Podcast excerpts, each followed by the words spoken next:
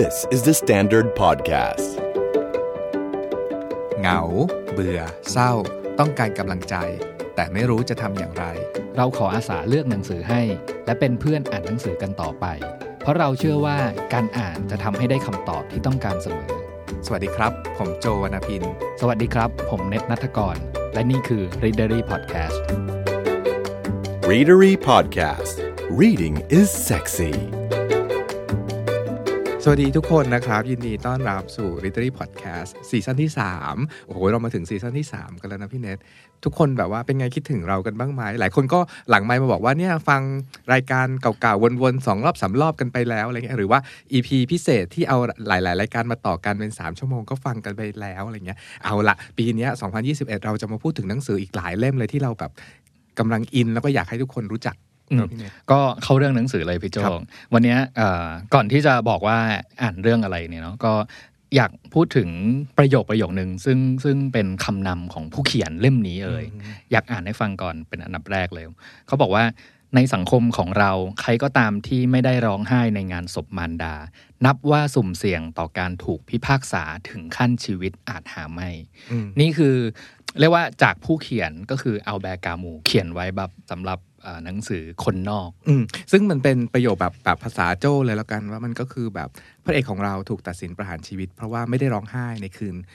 งานศพแม่อืมอืมซึ่งอืมซึ่งมันเป็นประเด็นหรือเป็นประโยคใหญ่ๆ ถ้า search Google เนาะแบบว่าเอ่อไม่ร้องไห้งานศพแม่จะต้องเจอสิ่งเนี้ยอืมเพราะมันเป็นประเด็นประเด็นซึ่งวันนี้เราก็จะคุยถึงเรื่องนี้กันอีกเยอะแยะแหละอืมเอ่อผมอยาก เข้าเรื่องของเราด้วยคำตามของอาจารย์ชูศักดิ์พัทรกุลวานิชเนาะที่เขียนถึงหนังสือเล่มเนี้ยนวนิยายเรื่องคนนอกอะ่ะอาจารย์ชูศักดิ์เขียนถึงนวนิยายคนนอกว่าส่งผลสะเทือนต่อคนหนุ่มสาว ไม่ยิ่งหย่อนกว่าที่อื่น ๆ เมื่อนวนิยายเล่มนี้ออกเผยแพร่ในปี 2510อืม ฉบับภาษาไทยเนาะอืมอ่าที่เป็นฉบับแปลของคุณอมพันธ์โอตระกูลใช่ปะอืมอาจารย์ชูศักดิ์บอกว่าหนังสือเล่มเนี้ยกลายเป็นแรงบันดาลใจสำคัญให้นักศึกษาและปัญญาชน ในยุคที่เรียกกันต่อมาว่า ยุคฉันจึงมาหาความหมายอืมใช่ปะคนนอกเป็นสังสือที่ยุคนั้นน่ะกระตุ้นให้คนหนุ่มสาว ลุกขึ้นมาตั้งคำถามกับคำค่านิยมและคุณค่าต่างๆ ในสังคม ตลอดจนความหมายอันแท้จริงของชีวิต ปฏิเสธไม่ได้ว่าขบวนการเคลื่อนไหวทางสังคมของนักศึกษาและปัญญาชน ซึ่งสุดท้ายนำไปสู่เหตุการณ์ 14 ตุลา 2516 ก็มาจากอิทธิพลของหนังสือเล่มนี้ คนนอกของอัลแบร์กามูอาจารย์ชูศักดิ์บอกว่า ผมเองก็เป็นหนึ่งในคนหนุ่มสาวรุ่นนั้น ความน่าสนใจคืออะไรครับพี่เน็ตคือหนังสือคนนอกของอาบากามูเล่มนี้คือพิมพ์กันปี 1942 ซึ่งก็นานมากๆอะหลายนับมาถึงวันนี้ก็แบบว่า 60-70 ปีแล้วเนี่ย แล้วก็คนรุ่นตุ6ตุลา 14 ตุลาก็อินกับเรื่องนี้อืมแต่ประเด็นคือเมื่ออาทิตย์ที่เราที่เราอ่านหนังสือเล่มนี้อีกครั้งเนี่ยเราพบว่าโหแม่งโคตรตรงกับประเด็นสังคมชีวิตช่วงนี้เลยเว้ยคือ แล้วก็ไม่ใช่เฉพาะคนหนุ่มสาวด้วยอะแน่ๆเลยที่วันนี้อ่าที่เราจะพูดถึงแล้วหลายหลายครั้งที่มีคนที่มี mid life crisis ต่างๆ ก็จะต้องแบบว่าเข้าใจประเด็นนี้อะแล้วก็สังคมไทยที่กำลังอยู่ในสังคมที่แม่งโคตร absurdity อยู่เนี่ยเหมาะมากๆเลยที่จะอ่านหนังสือเล่มนี้ แล้วเพื่อที่จะเข้าใจว่ามันเกิดอะไรขึ้นวะ อืมคือประวัติศาสตร์การพิมพ์หนังสือเล่มนี้ในฉบับภาษาไทยนะครับมาน่าสนใจเหมือนกันผมอยากให้อ่าเปิดดูเล่มที่เราแบบถืออยู่เนี่ยเป็นฉบับพิมพ์ครั้งที่ 12 แล้วนะครับเอออมฉบับพิมพ์ครั้งแรกเนี่ยพิมพ์ปี 2510 โดยสำนักพิมพ์สมาคมสังคมศาสตร์แห่งประเทศไทยใช่ป่ะแล้วก็อ่าครั้งที่ 2 3 4เนี่ยพิมพ์โดยอ่าสำนักพิมพ์ดวงกมลแล้วก็หลังจากนั้นทั้งหมดตั้งแต่ครั้งที่ 5 จนถึงครั้งที่ 12เนี่ยพิมพ์โดยสำนักพิมพ์สามัญชนเนอะเออคือแสดงว่าหนังสือเล่มเนี้ยคืออยู่ในมือของคนอ่านไทยอะเยอะมากอ่าหลายๆเจเนอเรชันเลยที่ที่ได้อ่านหนังสือเล่มนี้ แล้วก็แล้วก็สำหรับผมอะ ยอมรับเลยว่า เฮ้ยทำไมเพิ่งจะได้อ่านหนังสือเล่มนี้เอาตอนปี 2021อะไรเงี้ยอืมทั้งๆที่บอกว่าเฮ้ยมันอยู่กับเราแบบมาตั้งแต่ก่อนเราเกิดอีกอะ2510 เนาะเอออมอืมแล้วก็แล้วก็เพิ่งรู้ว่าเออหนังสือเล่มเนี้ยก็เป็นแบบหนึ่งในอ่าหนังสือของกลุ่มอ่านักศึกษาที่เขาอ่านกันแบบเพื่อแสวงหาแบบอะไรบางอย่างในช่วงที่ที่ยังอยู่ในช่วงของการเปลี่ยนแปลงเยอะ ๆ ของเมืองไทย อืมอืมแต่เราอะพี่เนนเราอะโจอ่านหนังสือเล่มนี้แต่แต่ตอนที่เราเรียนมหาวิทยาลัยเนาะอืมเราบอกเลยว่าโคตรไม่รู้เรื่องเลยอืม essential หาอะไรวันนี้อะไรเงี้ย แต่ว่าเพราะตอนนั้นอะเราเข้าใจละ เพราะว่าตอนนั้นเราอ่านหนังสือคนนอกด้วยสายตาของคนในอืมคือเราเราเรายังไม่รู้ตัวว่าฉันเป็นคนนอกอ่าไวยโจอะไรเงี้ยอืมฉันทำตามขนบทุกอย่าง ฉันเรียนดีฉันเข้ามหาวิทยาลัยที่ดีทำตามสังขนบสังคมทุกอย่างอืมแต่แน่ๆล่ะ มันมันก็มีคำถามแต่เราละเลยที่จะถามคำถามลึกลงไปเรื่อย ๆ แบบที่หนังสือคนนอกอยากให้เราถามอะว่าจริง ๆ แล้วชีวิตเราอะมีค่าแค่ไหนหรือมีค่ายังไง คือจริง ๆ วันเนี้ยเอ่อตอนที่จะคุยกับพี่โจเนี่ยก็เลยตั้งคำถามไว้เล็ก ๆ แล้วกันเนาะว่าจริง ๆ แล้วอะความหมายของคนนอกที่เป็นนวนิยายของกามูเล่มเนี้ยคืออะไรอืมแล้วหลังจากที่เราอ่านจบแล้วเนี่ย เอ่อเราพบความหมายที่กามูพยายามพูดให้เราฟังไหมว่าจริงๆแล้วคนนอกคือคือใคร เราเป็นคนนอกหรือเราเป็นคนในอืมถ้าพูดถึงคำว่าคนนอกหรือชื่อหนังสือเลยอะเรามีประเด็นนี้เลยนะพี่เนยเพอืราะมเราตั้งใจจะมาชวนคุยว่า คนนอกเนี่ยเอาถ้าฝั่งอเมริกาเขาแปลมาจากหนังสือชื่อว่า The Stranger เนาะถ้าเป็นฝั่งอังกฤษใช้คำว่า The Outsider อืมอืมซึ่งก็น่าสนใจละเอ่อ stranger แปลตรงตัวก็แบบว่า คนประหลาดประหลาดๆตัวแปลกๆอะไรเงี้ย ถ้าแบบ the outsider คนแปลกหน้าคนแปลกหน้าอืมหรือว่าถ้า outsider ก็คนนอกคนนอกคอกอะไรเงี้ย แต่สำหรับเราอะ เราพูดภาษาโจ้เลยอะมันคือ คนแปลกๆอะ คนที่คิดอะไรแปลกๆอะหรือคนประหลาดประหลาดๆในในเราอะ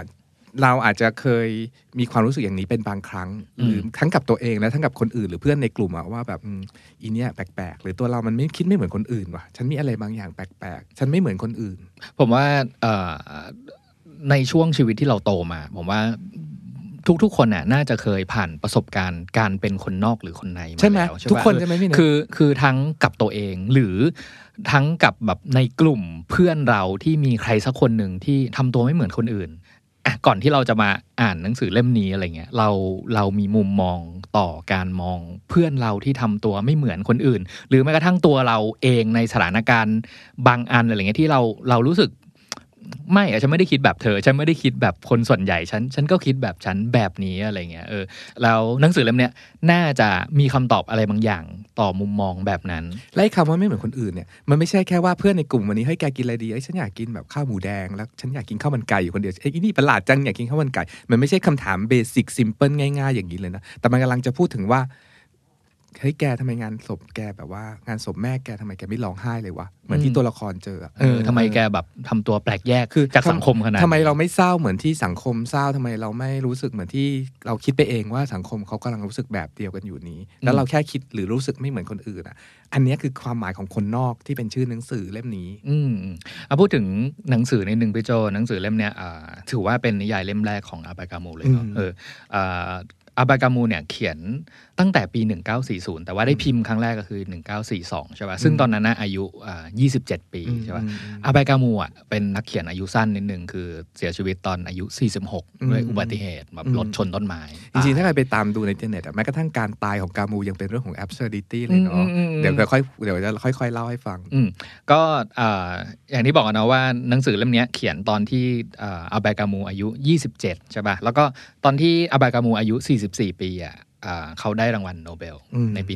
1957อืมอืมอืมอืมก็คือต้องต้องเท้าความกามูนิดๆว่าเขาเขาเป็นเด็กที่เติบโตมาในประเทศอัลจีเรีย ที่เมืองอัลเจียร์นะซึ่งตอนนั้นเป็นเมืองขึ้นของฝรั่งเศส แล้วก็อัลอัลจีเรียเนี่ยเป็นประเทศอยู่ทางตอนเหนือของแอฟริกา ก็พูดง่ายๆว่าเป็นเป็นแบบอ่า ประเทศผสมผสมอะติดมาริมก็คือติดอ่าเมดิเตอร์เรเนียน Mediterranean มันก็จะมี culture ของพ่อค้าอะไรมากมาย เป็นเมืองริมทะเลด้วย แล้วก็จะมีความแบบกึ่งแอฟริกากึ่งอาราเบียน ก็มีชาวอาหรับ มีชาวอาราเบียนหลาย ๆ คนอยู่ในนั้น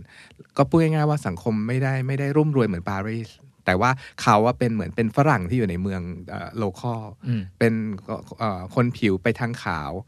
แต่ว่าก็อยู่ในสังคมที่ที่แบบคล้ายๆ ยากจนประมาณหนึ่ง แล้วแถมปีเกิดของเขาอะก็คือเอ่อสงครามโลกครั้งที่หนึ่งหนึ่งเขาเกิดหนึ่งสามแหละ แต่ว่าสงครามโลกมันหนึ่งสี่แต่ว่าก็คือสงครามมันคุกกรุ่นอยู่แล้วอืมก็เลยเป็นมนุษย์สองสงครามทั้งสงครามโลกครั้งที่หนึ่งแล้วก็สงครามโลกครั้งที่สองดังนั้นในชีวิตของกามูพูดได้ง่ายๆว่าเขาเสียพ่อไปตั้งแต่เด็กๆเนาะ พูดง่าย ๆ ว่าเขาอยู่ในความยากลำบากประมาณหนึ่งของสังคมที่ที่ยากลำบากประมาณหนึ่งอะแต่ด้วยความฉลาดแล้วก็ด้วยความหล่ออมก็จะมีสาวๆตรึม แล้วเขาก็ก็สนใจความหมายของชีวิตว่าคืออะไรอย่างนู้นอย่างนี้อะไรเงี้ยว่า คือตอนนั้นมีมีความรุนแรงเอ่อเกิดขึ้นในสังคมบ้านเขา มีการใช้กำลังเข้าจับกลุ่มคนนั้นคนนี้ มีคนตายข้างถนนเป็นเรื่องปกติอะไรเงี้ย ก็เนี่ยคืออากามู แล้วก็พออายุเขาก็เริ่มแบบมีคุณครูให้เริ่มอ่านหนังสือนู่นนี่นั่น ก็เริ่มแบบว่า เขียนหนังสือของตัวเองก็คือคนนอกเป็นเล่มแรก ถัดมาอีกสักพักหนึ่งก็ได้เป็นเพื่อนกับอีกคนที่สำคัญก็คือชองพอลซาร์ซึ่งเป็นเขาเรียกอะไรนักปรัชญาอีกคนหนึ่งที่พูดถึงปรัชญา existentialist อืมซึ่งซึ่งหลายคนก็บอกว่าคู่นี้ต้องเหมือนกันแน่ๆแต่ก็มีความต่างหลายอย่างของคู่นี้อยู่ อืมเหมือนเหมือนพอพูดถึงบอกว่าเออเออซาร์กับกามูอะไรเงี้ยต่างกันยังไง เพราะว่าคือหลายๆคนก็จำกัดความว่าแบบเออเป็นปรัชญาสาย existentialist เหมือนกัน แต่ว่ากามูเนี่ยเขาบอกว่าแบบไม่ยอมรับว่าตัวเองเป็นสาย existentialist แต่ว่าอ่าแต่ว่าอ่าเขาพยายามจะโปรโมทแบบเขาเรียกว่า absurdism อืมซาร์ก็บอกว่าไม่เหมือนอืมอืมซาร์ก็ไม่เหมือน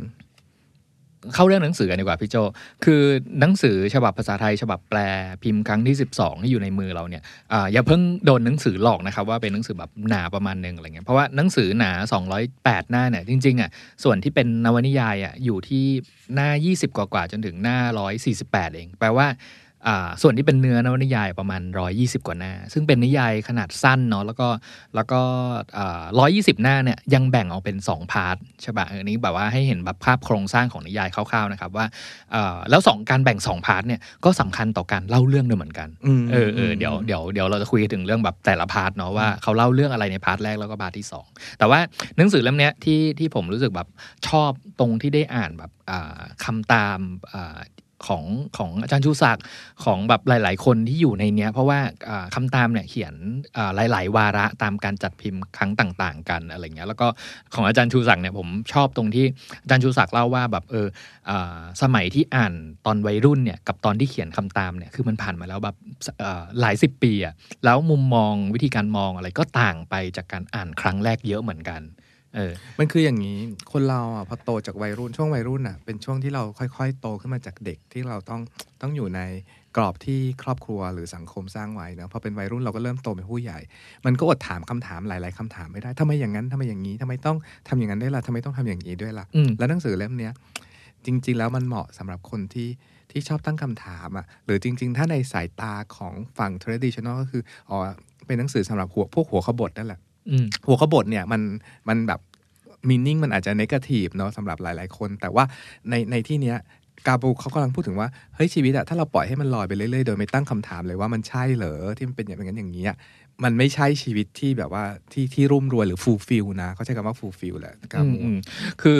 คนที่ฟัง Readerly Podcast episode นี้จบอะ จริงๆผมอยากบอกว่าใครที่ยังไม่เคยอ่านคนนอกของอัลแบร์ กามูอ่านจบอะ คุณจะต้องไปหาหนังสือเล่มนี้อ่านแน่นอน เพราะแม้กระทั่งอาจารย์ชูศักดิ์เองอะก็ยังเขียนไว้บอกว่าอ่าคนหนุ่มสาวจำนวนมากในยุคนั้นที่หลังจากได้อ่านคนนอกแล้วไม่อาจจะดำเนินชีวิตเช่นเดิมได้อีกต่อไปอืมเออเราก็เหมือนกันคือ คือตอนอ่านตรงเนี้ยผมรู้สึกว่าแบบ เออ จริง ๆ แล้วหนังสือเล่มเนี้ยแบบร้อยยี่สิบกว่าหน้าเนี่ย มันมันใหญ่ มันใหญ่กว่าจำนวนหน้าแค่ร้อยยี่สิบห้าที่ที่จะทำงานภายในกับเราค่อนข้างเยอะ อืมอือืมแล้วณจุดนี้บอกเลยว่าจากเส้นนี้ไปคือมันมีการ spoil แน่นอนเพราะว่าเพราะว่าหนังสือเรื่องคนนอกหรือหนังสือวรรณกรรมคลาสสิกอะมันถูก spoil ในทุก ๆ ที่อยู่แล้วอืมและมันไม่ได้ทำให้เราเสียอรรถรสในการอ่านเลย อ่าเพราะฉะนั้นก่อนที่จะแบบว่า skip ไปนาทีต่อไปนะครับ ใครไม่อยากโดน spoil ไปอ่านหนังสือก่อนแล้วกลับมาฟังเราต่อ อืมอืมอืมบอกแล้วนะฉันเตือนแล้วนะฉันบอกตอนจบแน่นอนนะตอนเนี้ย อืมเล่าเรื่องเลยก็คือเรื่องหนังสือคนนอกเนี่ยเป็นเรื่องของเมอร์โซเมอร์โซเป็นพนักงานออฟฟิศคนหนึ่ง เป็นหนุ่มออฟฟิศคนหนึ่ง เป็นชาวอัลเจียคือก็คือกากามูนิดหนึ่งอะเขาบอกอายุไหมพี่โจในนี้ไม่ได้บอกแต่ว่า 20 กว่าๆเออถ้าไม่บอกโดยผม assume ก็จะว่า assume ว่าเท่ากับอายุกามูตอนเขียนใช่ประมาณแบบยี่สิบหกยี่สิบเจ็ดเนี่ยใช่ใช่อยู่มาวันหนึ่งเมอร์โซก็ได้รับโทรเลขฉบับหนึ่งบอกว่าแม่ตายนะ แล้ว โทรเลขเนี่ยก็ไม่ได้ระบุเวลาว่าว่าเป็นวันที่เท่าไหร่ ดังนั้นเมอร์โซก็เลยพูดว่าแบบเขาไม่รู้ว่าแม่ตายเมื่อวานนี้หรือวันนี้กันแน่ บทเปิดในวรรณยายเรื่องเนี้ยมันเป็นบทเปิดที่อ่าลือลั่นหลาย ๆ คนที่ศึกษาเรื่องแบบ first paragraph ของวรรณกรรมอะไรเงี้ยอืมยังไงก็ต้องมีแบบใช่บทเปิดของคนนอกเนี่ยผมอยากอ่านให้ฟังเนาะอ่าบทเปิดเขียนไว้ว่า วันนี้สินะที่แม่ตาย หรือว่าเมื่อวานนี้ฉันก็ไม่รู้แน่ฉันได้รับโทรเลขจากบ้านพักคนชรา บอกแต่เพียงว่ามารดาถึงแก่กรรม ฝังศพพรุ่งนี้ขอแสดงความนับถือ ไม่มีความหมายอะไรมากกว่านี้ ฉะนั้นอาจจะเป็นเมื่อวานนี้ก็ได้ อืมมันไม่เหมือนโลกสมัยนี้ที่มีคน SMS มาบอกเราเนะว่าอืมแม่ตายนะอะไรเงี้ยแต่ว่าเขาอะอยู่ในโลกยุคโทรเลข ซึ่งเขาไม่รู้เลยว่าแบบแม่ตายนะ จะมีงานเอ่อฝังศพพรุ่งนี้เนาะแล้วเขาไม่รู้ว่าที่ส่งมาเนี่ยคือมันเมื่อวานนี้แล้วฝังศพวันนี้เปล่าวะหรือว่าวันนี้คือแบบว่าเพิ่งเสียชีวิตจริง ๆอะไรเงี้ยก็อ่าแต่ anyway เมอร์โซก็แบบว่านั่งรถหลายชั่วโมงเพื่อจะไป ที่บ้านพักคนชรา ซึ่งเขาอ่าแม่แม่แม่อยู่ที่บ้านพักคนชราตอนช่วงช่วงแก่อะไรเงี้ยแล้วก็เข้าไปพบแบบว่าคล้าย ๆแบบเอ่อหัวหน้าของบ้านพักคนชราก่อน แล้วก็แบบพาไปดูแบบที่ที่เก็บศพ ซึ่งปัดเนี้ยได้โรงก็ได้ตอกตะปูเรียบร้อยแล้ว ไอคนที่นั่นก็ถามว่าเฮ้ยอยากเปิดดูหน้าแม่เป็นครั้งสุดท้ายไหมมันก็บอกไม่เอาไม่เอาไม่เป็นไรไม่ต้องดูก็ได้อืมแล้วก็แต่คืนนี้ก็ต้องนั่งเฝ้าศพกลางคืนกัน เหตุการณ์เกิดขึ้นวันพฤหัส อ่าแล้วก็จะฝังศพวันศุกร์คือใช่วันรุ่งขึ้น ตอนนี้รู้แล้วอ่าทุกคนรู้แล้วว่าแบบว่าแต่จริงๆเมอร์โซยังไม่รู้ตัวนะพี่เนทมารู้อืมคือวันเสาร์เนาะอืมแต่จริงๆเราเล่าตามลำดับเหตุการณ์คือวันพฤหัสอืมตอนกลางคืนเนี่ยเมอร์โซก็นั่งอยู่กับคนเฝ้าศพอีกคนหนึ่งซึ่งเมอร์โซบอกว่าแบบณ moment ที่แบบต้องนั่งทำงานมันหนักๆมา แล้วก็นั่งรถมาหลายชั่วโมงมันก็ง่วงก็เหนื่อยเนาะแล้วก็ไอ้ไอ้คนเฝ้าศพอีกคนก็ถามว่าเอ้ยกินกาแฟไหมแบบว่าเออก็เอาเอาเอาสิเอาสิอะไรเงี้ยก็ดื่มกาแฟกันไป แล้วเมอร์โซก็แบบ เป็นคนแบบเหมือน introvert ไม่รู้จะพูดอะไรยังไงกับใครอะก็นั่งกันนิ่งๆ เหนื่อยๆไป แล้วก็มี moment หนึ่งรู้สึกอยากสูบบุหรี่เพราะมันเหนื่อยสำหรับคนติดบุหรี่อะเขาก็แบบว่าเออขอสูบบุหรี่ได้ไหมก็เลยแบบว่าจุดบุหรี่สูบตอนที่นั่งรอรอในห้องที่มีศพแม่อยู่ด้วยอะไรอย่างเงี้ยแล้วหลังจากนั้นวันรุ่งขึ้นก็เป็นวันที่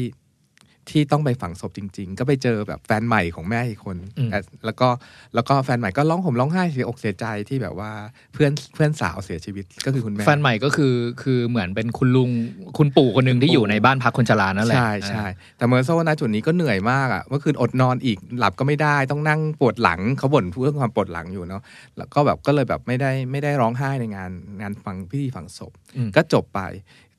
ที่งานศพบทถัดไปก็เป็นวันเสาร์ซึ่งเขาก็ตื่นขึ้นมาแล้วว่าอ๋อจริง ๆ แล้วที่เจ้านายแบบว่าไม่ค่อยพอใจ เพราะว่าเขาต้องหยุด 2 วันแล้วบวกเสาร์อาทิตย์กลายเป็น 4 วันสี่อย่างเงี้ยก่อนจะไปบทสองพี่โจขอนิดเดียวขอ ขอพูดถึงแบบพารากราฟสุดท้ายของบทที่หนึ่งนะผมรู้สึกว่าแบบน่าสนใจแล้วก็ขอทิ้งเอาไว้ให้คิดนิดนึงอะไรเงี้ยเอ่อพารากราฟสุดท้ายของบทที่หนึ่งอะบอกว่าอตอนนั้นก็คือแบบงานศพเสร็จแล้วเนาะแล้วก็นั่งรถเมย์กลับใช่ป่ะแล้วก็บอกว่า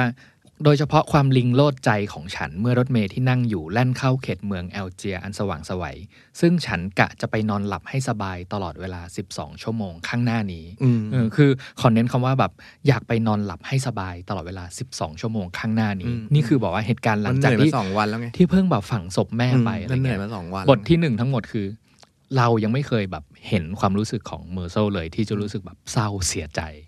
แต่ตะไว้นิดนึงว่าแค่เราไม่เห็นนะอืมเราไม่รู้ว่าเขารู้สึกยังไงอืมเพราะวันเสาร์อะเขาก็ตื่นขึ้นมาแล้วก็แบบขี้เกียจลงไปกินร้านป้าปกติ ร้านลุงปกติ เพราะขี้เกียจตอบคำถามว่าเออแม่ตายเป็นไงอะไรเงี้ยก็เลยก็เลยตัดสินใจไปทะเล ซึ่งเมืองเขาเมืองติดทะเลอะไปทะเล แต่ที่ทะเลก็เจอหญิงสาวคนหนึ่งชื่อมารี แล้วก็หลังจากนั้นก็ก็เหมือนแบบชอบพอกันนิดนิดหน่อยหน่อยๆนะตอนที่อยู่ที่ทะเล แล้วก็ชวนกันไปดูหนังมารีอะชวนไปดูหนังว่าแบบว่าไป อยากดูหนังตลกเพิ่งเข้าอะไรเงี้ยอืมก็ไปดูหนังตลกกันเรื่องหนึ่งคำหนังขำๆแล้วก็คืนนั้นเขาสองคนก็เหมือนมีมีเซ็กกันอะแล้วก็แบบว่าก็ข้ามคืนวันเสาร์เช้าวันอาทิตย์มารีจากไปเขาก็อยู่อยู่ของเขาคนเดียวอืมซึ่งหลังจากนั้นอะ เล่าแบบรวบลัดก็คือเมอร์โซก็อยู่ในอพาร์ตเมนต์ที่มีเพื่อนบ้านเป็นคุณลุงคนหนึ่งที่เลี้ยงหมาอืมขี้เรื้อนตัวหนึ่ง แล้วก็มีเพื่อนบ้านอีกคนหนึ่งชื่อเรมอนเป็นแบบเป็นคล้าย ๆ แบบคนอื่นเมาท์ว่าอีเนี่ยเป็นแมงดาเพราะไม่เห็นทำงานอะไร แต่เรมอนก็บอกว่าเขาก็ทำงานที่แบบว่าโกดังที่ท่าเรือนะอะไรเงี้ยแล้วก็ เรมอนก็ชวนมากินไส้กรอกที่ห้องอีอีอืมพระเอกก็บอกเออไปไปไปเพราะขี้เกียจแบบว่าลงไปหาอะไรกินอยู่แล้วอะไรเงี้ยแล้วก็เรนบอนก็เล่าถึงว่าเขากำลังมีปัญหากับกิ๊กสาวอยู่แบบว่าช่วยเขียนจดหมายไปโน้มน้าวให้เธอมาหาฉันหน่อยได้ไหมอืมไอไอพระเอกของเราเมอร์โซก็เขียนจดหมายไปนางผู้หญิงก็มาหาเรมอนที่ห้อง แล้วก็หลายวันถัดไปอะเนาะตอนนั้นน่ะเมอร์โซก็อยู่ที่ห้องของตัวเอง แต่ก็ได้ยินว่าเรมอนเหมือนทำร้ายร่างกายผู้หญิงแล้วก็แบบ แล้วก็แบบแยกย้ายจากไปไอเรมอนก็ให้เมอร์โซไปเป็นพยานช่วยนิดหน่อยว่าแบบเฮ้ยเขาเขาแบบตำรวจมาให้เมอร์โซไปเป็นพยานเมอร์โซก็โอเคโอเค หลังจากนั้นเรื่องราวพวกเนี้ยก็ก็ผ่านไปอีกวันสองวันเมอร์โซก็ก็ขอปืนของเรมอนมาเก็บไว้เพื่อป้องกันไม่ให้เรมอนไปทำอันตรายคนอื่นอะไรอย่างเงี้ยแต่ว่ากำลังจะจบ part ที่หนึ่งอยู่ตรงนี้ เมอร์โซตัดสินใจกลับไปเดินเล่นริมทะเล เพราะเบื่อสถานการณ์ต่างๆนานาเป็นช่วงตอนบ่ายๆเที่ยงเที่ยงๆซึ่งมันก็ร้อนแดดร้อนมากๆอะแต่ดันไปเจอคู่อริของเรมอน ซึ่งเป็นชาวอาหรับอ่าสุดท้ายตามท้องเรื่องก็คือเมอร์โซยิงปืนไปที่ชาวอาหรับหนึ่งนัดก่อน แล้วก็เว้นระยะไปนิดหนึ่งแล้วก็ยิงต่ออีกสี่นัด ณจุดเนี้ยเล่าภาษาคนก็คือแบบโมโซบรรยายไว้ว่าเหมือนแบบช่วงนั้นแดดมันร้อนมากร้อนจนปวดหัวเหงื่อเข้าตาแสบตาเวียนหัวไปหมดปวดหัวไปหมดจนที่เขายิงอะเพราะว่าแบบว่าแดดเข้าตา ซึ่งมันมีมันมีฉากหนึ่งด้วยที่ตอนที่ชาวอาหรับคนนั้นนะแบบว่ากำลังจะชักมีดขึ้นมาแล้วแสงอาทิตย์แบบส่องสะท้อนมีดนะมาเข้าตาเขาอะไรเงี้ยก็แบบว่าแสบตาตาพร่าไปหมดเลยใช่ป่ะเออแล้วก็แล้วก็มีอีกอันหนึ่งตอนที่ กำกำลังจะตัดสินใจลั่นไกยิงอะไรเงี้ย คือถ้าอ่านตามเท็กนะครับ จะเห็นวิธีการเขียนของกามูที่กามูพยายามเขียนออกมาโดยที่ตัวเมอร์โซเองอะ่ะ ไม่ได้เป็นคนลั่นไกยิง แต่ไกนั้นอะเป็นคนลั่นอยู่ในมือของเมอร์โซผมรู้สึกอย่างนั้นนะเออเออเออเออคือมันเหมือนแบบว่าแบบเนี่ยไอ้ที่ที่ยิงตายอะไม่ได้เพราะว่าแบบตัวเองตั้งใจจะยิงนะแต่ว่าแบบเนี่ยอ่าไกลมือที่อยู่ไปอยู่ดีมันก็แบบลั่นไปแบบหนึ่งเปรี้ยง แล้วหลังจากนั้นหยุดอีกสักแป๊บหนึ่งก็ลั่นไกลยิงไปอีกแบบสี่ครั้ง ถึงจุดเนี้ยอยากอ่านตรงนี้ให้ฟัง เพราะว่าฟังดูเหมือนเหมือนเป็นเรื่องเรื่องแบบ ธรรมดาเนาะที่แบบพระเอกแบบยิงปืนใส่คนร้ายธรรมดาอะไรเงี้ย แต่กามูอัดบรรยายฉากนี้ไว้อย่างนี้ว่า ฉันรอท่าดูแดดที่แผดเผาเรียบเลียแก้มฉันทำให้รู้สึกว่ามีหยาดเหงื่อมารวมกันที่คิ้ว แสงอาทิตย์แรงกล้าดุดเดียวกับในวันฝังศพแม่ และเช่นเดียวกับในวันนั้น ฉันปวดหัวเป็นกำลัง เส้นเลือดในขมับเต้นระริกอยู่ใต้ผิวหนัง ฉันทนแรงเผาผลาญนั้นไม่ได้แล้ว ฉันก้าวไปข้างหน้าอีก แม้จะรู้ดีว่าเป็นการกระทำอันโง่บัดซบ เพราะฉันไม่สามารถทำให้ดวงอาทิตย์ลับหายไปได้ โดยการก้าวไปข้างหน้าอีกก้าวเดียวนั้น แต่ฉันก็ได้ก้าวไปแล้วหนึ่งก้าวก้าวเดียวเท่านั้น แต่ครั้งนี้โดยไม่ทันลุกขึ้นยืน เจ้าอาหรับก็ชักมีดขวับออกมา มันกระทบกับแสงแดด แสงสะท้อนจากเหล็กกล้าเป็นประกายปราบ เหมือนกับใบมีดอันยาวมันวาบมาปาดหน้าผากฉัน ในขณะเดียวกันนั้น หยาดเหงื่อซึ่งรวมกันที่ขนคิ้วก็ไหลพลูเป็นม่านอุ่นๆ และหนาขึ้น ดวงตาของฉันมองอะไรไม่เห็นหลังม่านน้ำตาและน้ำเกลือนั้น ฉันรู้สึกได้แต่ความร้อนจากดวงอาทิตย์ที่ประดังกันเหนือศีรษะ และแสงแปลบปราบของใบมีดเบื้องหน้าอย่างพร่าพราย เจ้ามีดที่แผดเผาฉาบเลียไหม้ขนตาของฉันไปสิ้น มิหนำซ้ำยังทะลวงลูกตาให้เจ็บปวดเกินทน แล้วก็ข้ามข้ามข้ามข้ามไปถึงว่า ก่อนจะพบว่า ตนเองได้ทำลายดุลยภาพของวันนั้นไปเสียแล้วทำลายความเงียบพิเศษของตัวของหาดอันเป็นสถานที่ซึ่งฉันเคยมีความสุข ดังนั้นฉันจึงยิงสี่นัดซ้อนบนร่างที่ไม่ไหวติงนั้น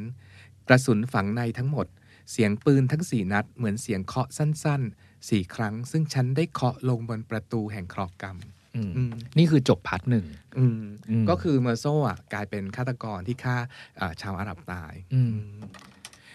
นั่นคือจบ part หนึ่ง part สองก็จะเป็น part ที่เมอร์โซเนี่ยเข้าไปอ่าถูกจับเข้าไปอยู่ในคุก เพื่อจะรอคำพิพากษาต่างๆ นานาอืมอืมจนกระทั่งสุดท้ายแบบถูกพิพากษาตัดสินประหารชีวิต แล้วแล้วเกิดอะไรขึ้นก็แบบเราเรายังไม่พูดนะจุดนี้ก็ได้อืมอืมคือคืออยากอยากให้ part สองเนี่ยไปอ่านกันเองเนาะแต่ว่าจะพูดพูดคร่าวๆ ว่าเกิดอะไรขึ้นใน part สองแล้วกันเพราะว่า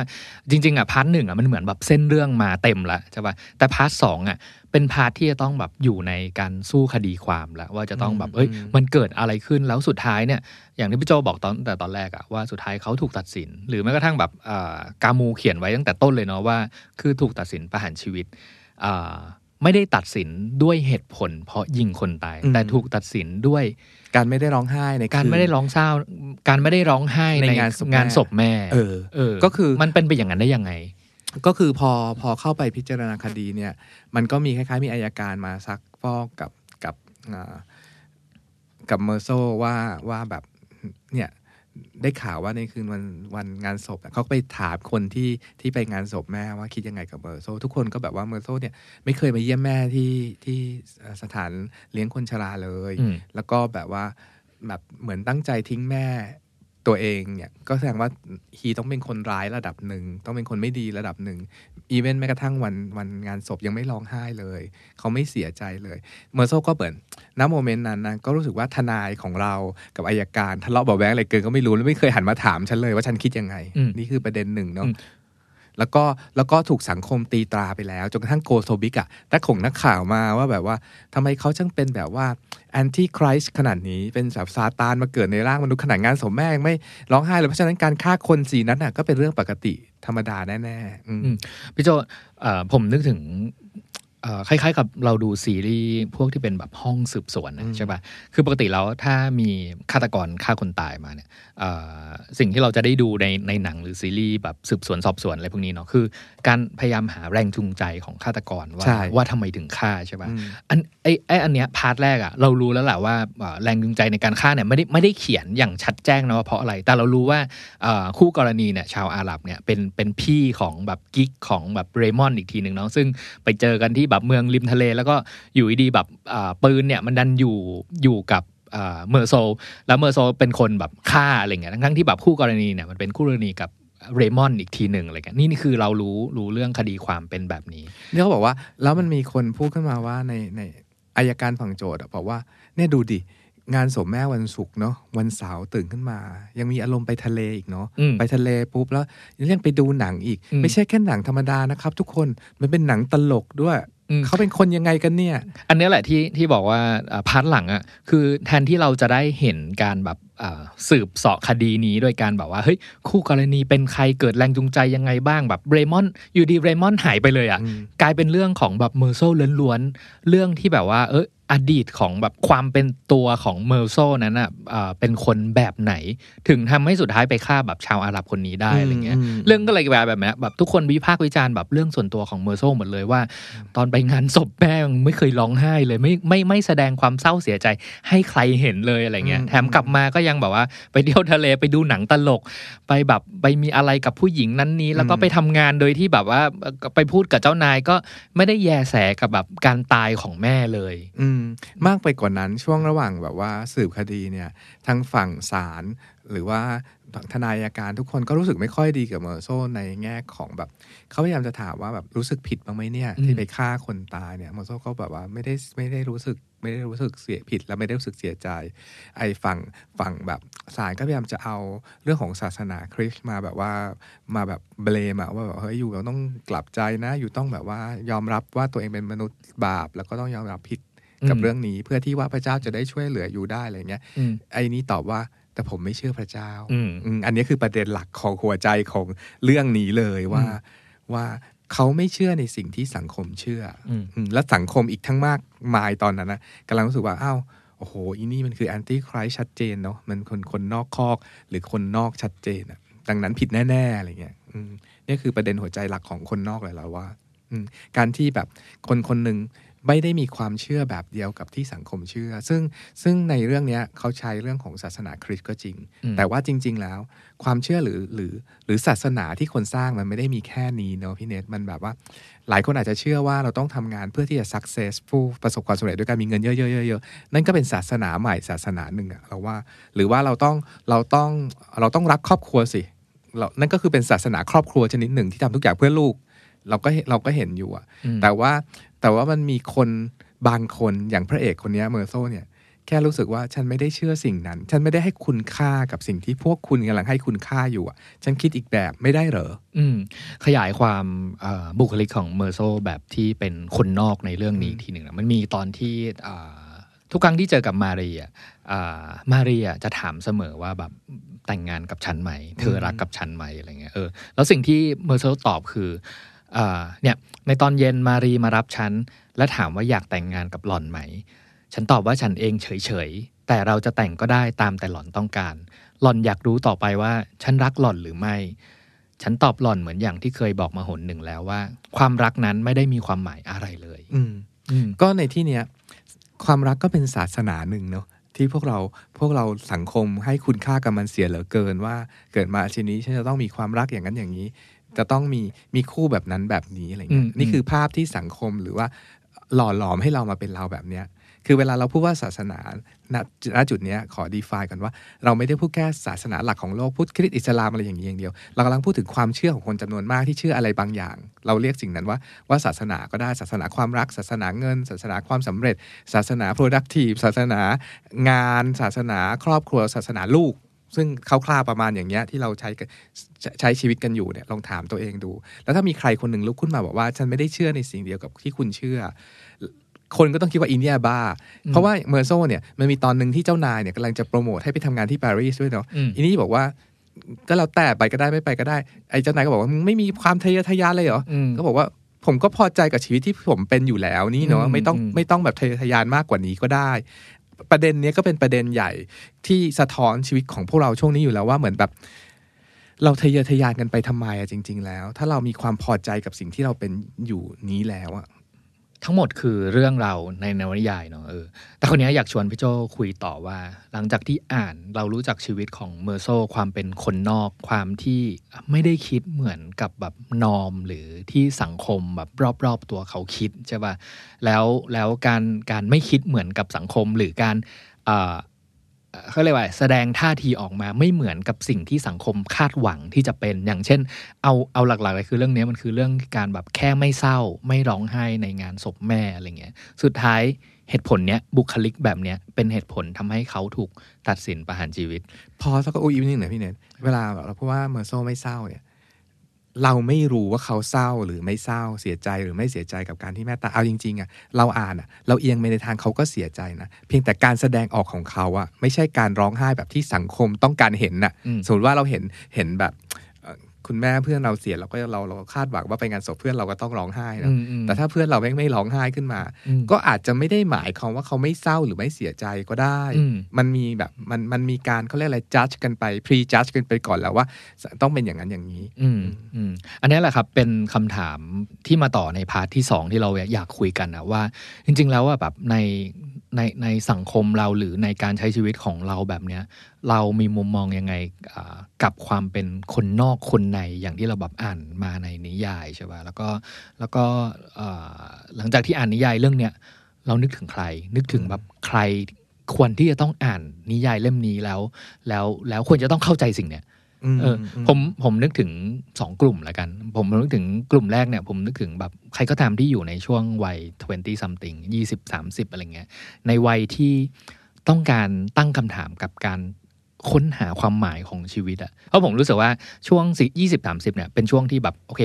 อ่า ผ่านพ้นวัยรุ่นมาช่วงหนึ่งละกำลังแบบเข้าสู่วัยทำงาน เริ่มมีคนรัก เริ่มแบบสร้างความสัมพันธ์กับผู้คนต่างๆอะไรเงี้ยแล้วสักพักหนึ่งอะมันจะมีการตั้งคำถามขึ้นมาไว้เฮ้ยเรามีชีวิตอยู่เพื่ออะไรวะ อะไรคือความหมายที่สำคัญของชีวิตแล้ว แล้วเราเป็นใคร ถ้า เราไม่เชื่อในศาสนา หรือเราไม่เชื่อในสิ่งที่สังคมส่วนใหญ่เขาเชื่อกัน แล้วจะมีอะไรให้เราแบบยึดถือหรือเชื่อเอาไว้ เราเข้าใจประเด็นนี้นะ เอากลุ่มกลุ่มแรกก่อนเนาะกลุ่มแบบน้อง20 something อะไรเงี้ยมันคือตลอดชีวิตตั้งแต่เราเกิดแล้วเข้าระบบโรงเรียนมา เราเป็นคนในมาตลอดอืมเหมือนที่โจบอกว่าตอนนั้นโจอ่านตอนมหาวิทยาลัยเราไม่รู้เรื่องพอเราจบมหาวิทยาลัยปุ๊บโลกแม่งเปิดอิสระแม่งมาคือแบบว่าคุณจะทำอะไรก็ได้แบบว่า แต่เรางงไงเพราะเราไม่ได้ถูกฝึกให้เป็นคนนอก เราเป็นคนในมาทั้งทั้งระบบตลอดชีวิตกูเป็นแบบเขาบอกเขาสั่งให้เราเรียนตรงนี้ให้ลงวิเรียนวิชา unit นี้ unit นี้เอ่อเลือกวิชานั้นนี้ต้องสอบให้ได้ดี เพื่อที่จะได้ปริญญามาหนึ่งใบแล้วก็เกรดมาหนึ่งเกรดอืมเราก็ทำหมดแล้วอืมเราเป็นคนในมาตลอด แต่พอถึงวันที่เรามีอิสระประมาณหนึ่งที่พอจะเลือกได้ว่าเราจะทำงานที่ A ที่ B ที่ C หรือว่าจะใช้ชีวิตแบบไหนอะ เราก็ตั้งคำถามว่าแล้วจริง ๆ แล้วชีวิตเราต้องการอะไรกันแน่ มันเป็นโอกาสของชีวิตที่เขาจะได้ตั้งคำถามกันนะอืมแต่ทีนี้หลายคนก็กระโจนไปสู่คนในอีกระบบหนึ่งนึกออกปะระบบบริษัทของบางคน เช่นแบบว่าเข้าไปสู่ระบบใหม่อีกระบบหนึ่งหรือกระโดดเข้าไปสู่ระบบเอ่อครอบครัวแต่งงานคู่แต่งงานใหม่เข้าไปสู่อีกระบบหนึ่งที่ว่าต้องแต่งงาน ต้องเก็บเงินซื้อบ้าน ต้องซื้อรถ แล้วก็มีลูกตามคำทำนองที่รุ่นพี่ๆเขาทำต่อๆกันมาอืมอืมอืมแต่ทีนี้พอชีวิตที่มันดำเนินมาเรื่อยๆ ปีอายุที่ 20 30 แล้วก็ใกล้ๆมาที่ 40อะมันก็คือคนอีกกลุ่มที่พี่เนทอยากแนะนำให้อ่านคือกลุ่มที่รู้สึกว่าอาจจะพบ midlife crisis ต่างๆ ว่ามันผ่านชีวิตมาสักระยะหนึ่งแล้ว เฮ้ย มันไม่เป็นอย่างที่เราคิดว่าชีวิตมัน มันมันยังไงนะ จะงงงๆกันนิดหน่อยอะอืมอืมผมว่ากลุ่มคนที่สองเนี่ยพี่เจ้าพูดถึงแบบว่าอ่า midlife crisis อะไรเงี้ยคือจริงๆก็ก็อยากจะแบบว่าลากไปจนถึงแบบว่าคำที่ว่าแบบ existential crisis นะเพราะว่าจริงๆแล้วนิยายอ่าคนนอกของอัลแบร์กามูเนี่ยอะแน่นอนว่าถ้าเกิดแบบใครศึกษามาทางสายปรัชญาอะไรเงี้ยก็จะรู้ว่าแบบเออปรัชญาของสายเนี่ยพอมีชื่อกามูซาร์ตอะไรพวกเนี้ยนะก็จะพูดถึงแบบ existentialism เนอะเออแต่ว่าอ่าพอแบบ narrow down มากับกามูอะไรเงี้ยก็จะพบศัพท์คำว่าแบบ absurdism อืมใช่ป่ะเอออืมซึ่งซึ่งความหมายมันคืออะไรพี่โจอืมมันคือประมาณอย่างนี้ คือแบบว่าเอา existential ของฌ็องปอลซาร์ตร์ก่อน มันคืออย่างนี้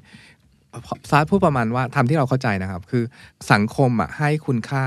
อะไรต่างๆ มากมาย เช่นแบบว่า โดยเฉพาะสมัยที่ซาร์ตร์อาจจะหมายถึงศาสนาคริสต์ที่แบบว่าเป็น dominate โลกอยู่อืมแล้วพออยู่มาวันหนึ่งมันเกิดตั้งคำถามว่ามันใช่เหรอชีวิตต้องเป็นอย่างที่ชาวคริสเตียนในอดีตกำหนดไว้อย่างนั้นจริง ๆ เหรออืมก็ existential ก็เลยเน้นไปที่แบบ แล้วตัวเราล่ะปัจเจกเราอะเราให้คุณค่าหรือความหมายกับอะไรอืมในความแต่ละคนของพวกเราเนี่ย อืม ว่าเราให้ความคุณค่ากับอะไร อาจจะไม่จำเป็นต้องเหมือนกันก็ได้อืมแต่พอกามูมาอีกรอบกามูบอกว่าไม่ ชีวิตอะมันไม่มีความหมายเลยเว้ยแก ไม่มีความหมายและคุณค่าอะไรเลยเออชีวิตไม่มีคุณค่าอะไร ไม่ได้มีคุณค่าอะไรเออเออแค่ไม่แค่แค่ใช้ชีวิตไปแบบอย่างมีความสุขไปวันๆอะมันโอเคแล้วอืมในมุมันก็เลยเป็นที่มากของคำว่าแบบ absurd นะใช่เออใช่ชีวิตที่ไร้แก่นสารคือ absurd ในเนี้ยมันก็คือแบบว่าความไม่มีเหตุมีผลอะไรเลยในการแบบว่าที่จะตัดสินใจทำหรือเกิดเหตุการณ์อะไรขึ้นกับเราอะไรเงี้ยผมพอนึกถึงย้อนกลับไปแบบถึงเมอร์โซอะไรเงี้ยก็นึกถึงว่าแบบเอ่อ สิ่งที่เราอ่านว่าตอนที่เมอร์โซแบบลั่นไกยิงชาวอาหรับคนนั้นนะแบบเมอร์โซคิดอะไรอยู่ถูกปะสิ่งที่เราอ่านมาแล้วสรุปได้อะคือ เราไม่รู้เลยว่าเมอร์โซคิดอะไรอยู่ แล้วไม่มีเหตุผลให้ด้วยว่ายิงทำไมอืมใช่ป่ะเพราะว่านั่นคือแบบอ่าอัลแบร์กามูตั้งใจที่จะเขียนท่อนเนี้ยตอนที่แบบว่าเขาตัดสินใจ ไม่ไม่ไม่ได้พูดด้วยนะว่าตัดสินใจยิงอะเออไม่มีคำว่าตัดสินใจไม่มีอะไรเลยทุกอย่างเป็นไปอย่างที่มันควรจะเป็นอะ เอออืมคำนี้ดีพี่เนทเป็นไปอย่างที่มันควรจะเป็นในนี่คืออธิบายความ absurdity อืมหรือความว่าความความที่กามูพูดว่าชีวิตไม่มีความหมายอืมไม่มีค่าอะไรทั้งนั้น มันเป็นไปอย่างที่มันควรจะเป็นอืมอืมอันเนี้ยขอพูด2ประเด็น ประเด็นที่1คือเรื่องการอ่านนิยายเล่มนี้ ถามว่าอ่านยากไหม ตอบเลยว่าอ่านไม่ยาก เพราะในความ absurdity อะหรือคือเป็นไปอย่างที่มันเป็นอะกามูเขาอธิบายแบบ เหมือนบรรยายไปเรื่อย ๆ ว่าเกิดเหตุ A ไป B ไป C ไป D เอ่อแสงแดดร้อน เหงื่อแตกเอ่อลุกขึ้นเดิน มันไม่ได้พูดถึงอะไรที่เป็นแบบข้างในเลยอืมพูดถึงแต่ข้างนอกสิ่งที่เกิดขึ้นกามูไม่ให้คุณค่ากับสิ่งที่หล่อหลอมให้เกิด action นั้นเลย เขาพูดแต่ action นั้นเท่านั้นยิงตายอืมแต่ไม่ได้พูดว่ายิงทำไม แล้วเอ่อยิงเพราะอะไรแรงจูงใจคืออะไร ก็ยิงอะ หรือแบบตอนไปนั่งงานศพแม่แล้ว ไม่ร้องไห้ก็ไม่ร้องไห้เอ่ออยากสูบบุหรี่ก็คืออยากสูบบุหรี่อืมไม่ไม่ได้มีแบบว่าทำไมงานศพแม่สูบบุหรี่ไม่ได้นะ มันแบบว่าโคตรแบบว่าหยาบคายเลยนะอะไรอย่างเงี้ยคือคือทั้งหมดเนี่ยแทบจะไม่มีตรงไหนที่กามูอธิบายว่าทำไมถึงทำแบบนี้อืม action นี้เกิดจากอะไร ซึ่งใช่ซึ่งปะที่ไม่อธิบายเนี่ยเพราะว่าในในหัวกามูมันคิดว่าชิแบบเรื่องพวกนั้นโคตรไร้สาระอะอืมเรื่องแบบว่าทำไมงานศพแม่ต้องร้องไห้ด้วยวะอืมอืมทำไมกูเศร้าของกูแล้วคนอื่นเกี่ยวอะไรวะอืม คือแบบว่าฉันต้องเศร้าเหมือนทุกๆคน ฉันต้องร้องไห้เหมือนที่คนลุงคนนั้นร้องไห้ด้วยเหรออะไรอย่างเงี้ย ดังนั้นในในนิยายเรื่องเนี้ยร้อยยี่สิบกว่าหน้าเนี่ย มันจะเป็นการแบบว่าบรรยายสิ่งที่เกิดหมดเลย ดังนั้นเวลาเราอ่านอะถ้าเราอ่านแบบด้วยใจที่เปิดไม่ตั้งคำถามว่าทำไมทำไมตลอดเวลาว่าเกิดแรงจูงใจคืออะไรนะเรื่อง มันจะอ่านได้ง่ายมากเลยเพราะเราจะเห็นแบบว่าเป็นทีละสเต็ปเนาะอยากอยากกินข้าวก็กินข้าว อยากไปทะเลไปทะเลไปทะเลเสร็จอยากดูหนังไปดูหนังต่ออะไรเงี้ยอืมคือเอ่อ อยากชวนคุยอีกเรื่องหนึ่งพี่โจ คือถ้าเกิดใครอ่านรีวิว หรือว่าแบบเอออ่านว่าคนพูดถึงนิยายคนนอกว่ายังไงไว้บ้างอะไรเงี้ยเขาจะพูดถึงมาว่าcycle งานเขียนของกามูในช่วงปีต่างๆอะไรเงี้ยแล้วแล้วแล้วอันเนี้ยมันจะเป็นแบบ cycle แรกของกามู คือเวลาพูดถึงแบบงานแต่ละ cycle ของกามู มันจะมีงานเขียนที่เป็นนวนิยาย เป็นบทละคร แล้วก็เขียนเป็นแบบ essay บทความอะไรเงี้ยเนาะแล้วก็อย่าง cycle เนี้ยแน่นอนวนิยายก็คือคนนอกใช่ป่ะแต่ว่าตัวที่เป็นแบบว่า essay เขียนอธิบายเพิ่มเติมว่าสิ่งที่คิดและอธิบายนวนิยายเรื่องนี้อีกที มันอยู่ในหนังสือชื่อว่า The Myth of Sisyphus อืมใช่ป่ะซึ่งอ่าหลายๆคนอะพอพูดถึงแบบว่า Sisyphus เนี่ยน่าน่าจะเคยได้ยินเอออมหรือแม้ก็หรือใครใครดูซีรีส์อยู่ตอนเนี้ยซีรีส์ Sisyphus ตอนเนี้ยซีโคซีตรใช่ฟัสอะอยู่เนาะเอเอออเออแล้วพอ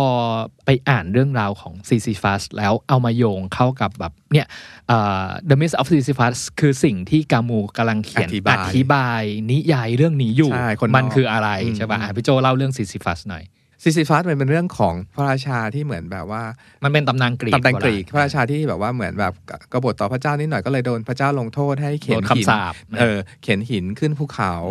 แล้วพอถึงยอดปุ๊บไอหินก็หล่นลงมาเอออีพระราชาก็เข็นขึ้นไปใหม่ ชีวิตก็ถูกลงโทษด้วยการวนเวียนอยู่อย่างเนี้ยคำสาปก็คือต้องทำสิ่งเนี้ยไปเรื่อยๆนิรันดร์เลยอืมใช่ป่ะอืเอมอเออเออจะเอาคำถามคำถามคือว่าสิ่งเนี้ยเป็นคำจะเป็นคำสาปก็ต่อเมื่อ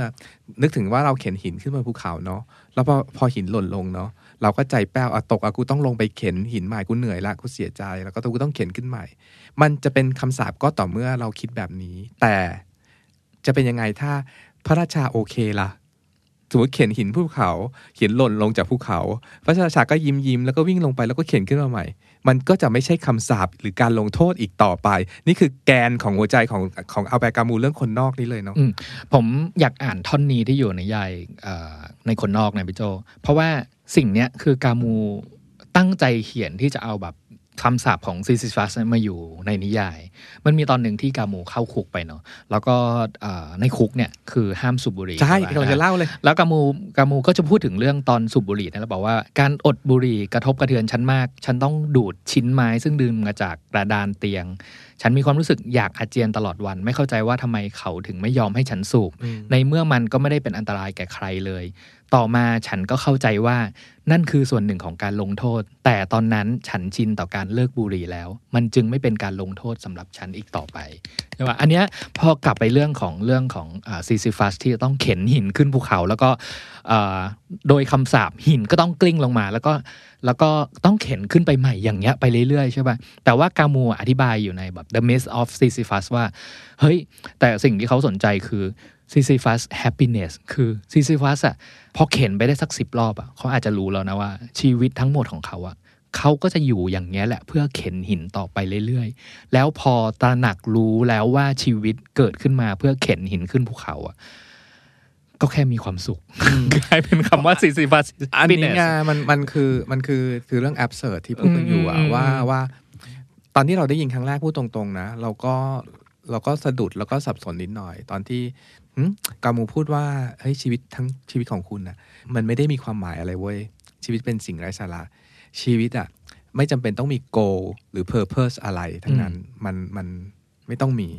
ตอนที่ได้ยินครั้งแรกอะพูดตามตรงว่ามันก็ขัดแย้งกับความรู้สึกในใจเราอืมซึ่งอืมซึ่งเราถูกหล่อหลอมมาแบบนี้ว่าชีวิตเราอะต้องมี purpose อยู่ตลอดเวลาโอ้ต้องมีเป้าหมายเราต้องมีลดวลเป้าหมายต้องใช่หาแบบความหมายในชีวิตเราจะอยู่ชีวิตไปเพื่ออะไรอะไรเงี้ยใช่ใช่แต่แต่กามูเหมือนตั้งคำถามว่าจะเป็นยังไง ถ้าเราโอเคกับยอมรับความสิ่งที่เราเห็นอยู่ตรงหน้านี้ล่ะ จะเกิดอะไรขึ้น ก็นี่คือสิ่งที่เมอร์โซรู้สึกก็คือเขาก็รู้สึก happiness อยู่ตลอดเวลาไงล่ะ คือเขาก็ก็ยอมรับกับสิ่งที่เกิดขึ้นน่ะไม่ต้องไป suffer คือไม่ต้องคิดถึงอนาคต กังวลถึงอนาคตว่าจะเป็นอะไรนะพรุ่งนี้จะเป็นยังไงนะ ในอดีตฉันอย่างนั้นอย่างนี้ฉันพูดสิ่งนี้ไปแล้วเขาจะโกรธไหมฉันฉันเอ่อทำสิ่งนี้ทำร้ายจิตใจเขาหรือเปล่า ฉันก็แค่พูดมันออกมา ถ้าไม่ใช่ก็ตอบว่าไม่ใช่ ถ้าใช่ก็ตอบว่าใช่อะอืมคือยอมรับสิ่งที่เป็ตอนตอนที่อ่าบทท้ายๆของพาร์ทสองอะไรเงี้ยตอนที่ตอนนั้นเมอร์โซรับรู้แล้วแหละว่าแบบต้องโทษประหาร แล้วก็จะกำลังจะรอแบบโทษประหารอยู่อะไรเงี้ยแล้วแล้วอ่าก็นึกถึงแบบว่า พอรู้แล้วว่าตัวเองจะต้องตายอะแต่ความหมายของการรู้แล้วว่าจะต้องตายคืออิสระอืมใช่ป่ะเราก็นึกถึงเรื่องของแม่ว่า เออ ตอนที่แม่แบบรู้รู้ตัวแล้วว่าอ่าใกล้ตายไปอยู่บ้านพักคนชราละนั่นคือความอิสระของแม่แม่ก็เลยบอกว่าแบบมีความสุขไปมีแฟนใหม่ด้วย อะไรนั้นนี้เราก็นึกถึงแบบว่า เป็นครั้งแรกที่ฉันเปิดอกออกรับความเฉยชา แต่ทว่าอ่อนโยนของโลกนี้ และรู้สึกได้ว่าโลกเองก็ช่างละไมคล้ายคลึงกับตัวฉันเสียนี่กะไร คือการอ่านนิยายเล่มเนี้ยแม่งโคตรสงบสุขเลยนะพี่เนทมันเหมือนหนังสือหรือก้ามูบอกทำให้เรารู้สึกด้วย ไม่ใช่แค่บอกเรานะว่า it's okay way to be now อืมแล้วจริง ๆ it's more than okay ด้วยเวยที่แบบว่า to be now เพราะอะไร เพราะว่ามันคือ freedom ไงหรืออิสระ ถึงว่าโมโซติดคุกอยู่ตอนนั้นนะแต่เขาก็รู้สึกมีความสุขอยู่กับตรงนั้นน่ะ แปลว่ามันไม่มีใครสามารถ ลงโทษเขาได้นึกออกปะตอนที่พี่เนทเล่าเรื่องบุหรี่ที่ว่าเขาอยากสูบบุหรี่ตอนติดคุก แล้วก็แล้วผู้คุมมาบอกว่าโมโซก็เนี่ยคือไงคือการลงโทษแกเขาเลยทำแบบเขาเลยเก็บแบบว่าสิ่งที่แกเคยอยากได้นี่คือการ punishment เนอะอะไรเงี้ยแต่มันบอกว่าก็ก็โอเคงั้นเป็นสูบไม้ที่ใต้เตียง แล้วก็สูบเสร็จก็อ้วกแตกอยู่แป๊บหนึ่งสุดท้ายก็โอเคกับสิ่งนี้อืมก็คือแบบเขาหลุดพ้นจาก จากความปรารถนาหรือคืออะไรพวกนั้นเมื่อไม่อยากบุหรี่แล้ว สิ่งนี้ก็ไม่ใช่ punishment อีกต่อไปใช่เออใช่ใช่เมื่อไม่ได้คาดหวังว่าข้างหน้าเราต้องประสบความสำเร็จอย่างนั้นอย่างนี้ ไม่ได้คาดหวังว่าเอ่อการงานเราจะต้องแบบว่าขยับขั้นตาม career path ดังนั้นอย่างนั้นอย่างนี้ แล้วโอเคกับตรงเนี้ยแปลว่าคุณก็ free to be success แล้วอะคือผมว่าเอ่อนิยายเล่มเนี้ยผมว่ามันน่าจะเป็นแบบตัวเปิด ให้ให้เราหรือหลาย ๆ คนเป็นอย่างดีที่จะเริ่ม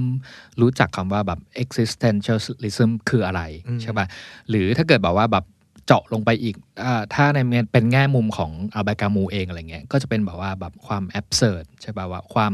ไร้เหตุผลหรือการที่ไม่ต้องเสาะแสวงหาแบบความหมายในชีวิตมันคืออะไรกันแน่ใช่ป่ะแล้วแล้วแล้วสำหรับคนประเภทเนี้ย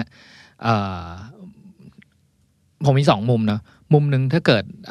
เราเรามองเห็นคนอื่นที่มีลักษณะเป็นคนนอกเนี่ยเราจะ